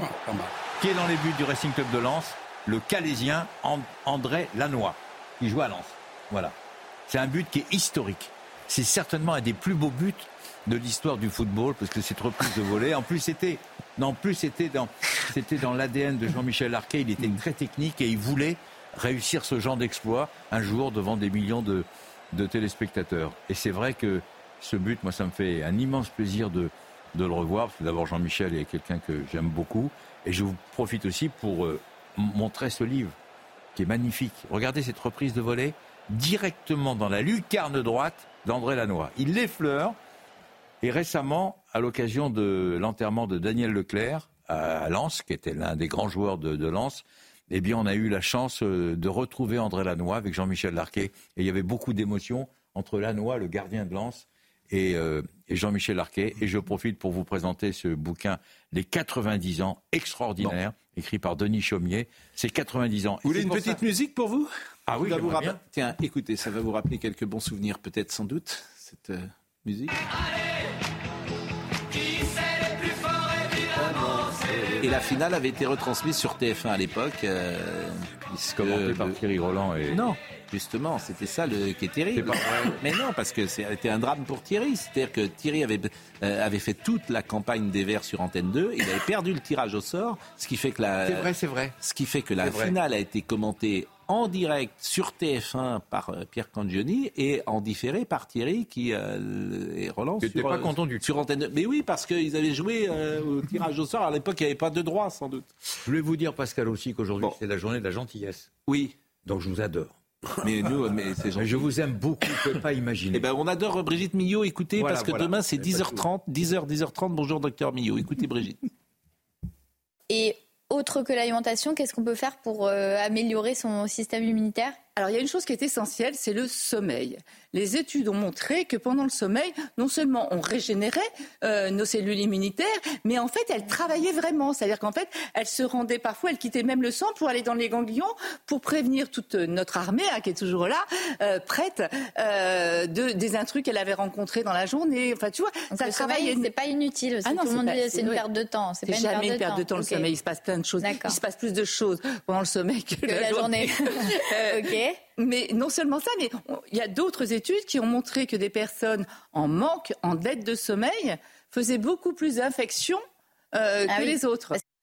Je vais vous tous vous remercier, remercier euh, Dominique Verdaillan et renvoyer à son livre Les cabossés de la justice. Il y a quelqu'un qui me dit une chose intéressante. Pourquoi les perdants au procès ne sont-ils pas condamnés à rembourser les frais de justice? Ça dissuaderait les justiciables de se lancer dans une procédure judiciaire et ça procurerait des moyens supplémentaires à la justice. C'est une bonne idée ou pas? C'est une question à soumettre euh, à qui vous savez, un ancien avocat devenu garde des Sceaux, bientôt euh, jugé devant la Cour de Le justice de la système allemand est bien mieux fait que notre système sur ce Ça vous choque qu'il soit euh, jugé par la Cour de justice, monsieur Non, ce qui me choque, c'est que plusieurs présidents de la République ont dit il faut supprimer la Cour de justice de la République et qu'on ne l'a toujours pas fait. Or, effectivement, on ne va pas dire que c'est une, euh, une juridiction d'exception, mais qui n'est pas satisfaisante. J'ai fait beaucoup de procès de la Cour de justice de la République et, comme disait un président de la République, euh, à la fin, ça fait quand même un peu pchit.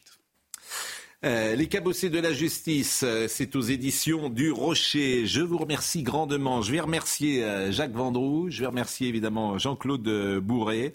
Rien de plus beau que le maillot bleu de Kurkovic, nous dit quelqu'un qui regarde notre émission et qui est proche de l'Élysée souvent et qui nous écoute et qu'on salue. Euh, je dois vous dire que cette émission se termine et que Jérémy Guilleux était à la réalisation, Alice Maillet était à la vision, merci à Grégory qui était au son, merci à Marine Lançon et à Benoît Bouteille, merci euh, cette semaine à la programmation Nicolas Nissim, Jacques Sanchez, euh, Magda Dervich et Marine Carbalet. Toutes ces émissions sont à retrouver évidemment sur cnews.fr. Bon week-end à vous, Jean-Marc Morandini dans une seconde, rendez-vous lundi.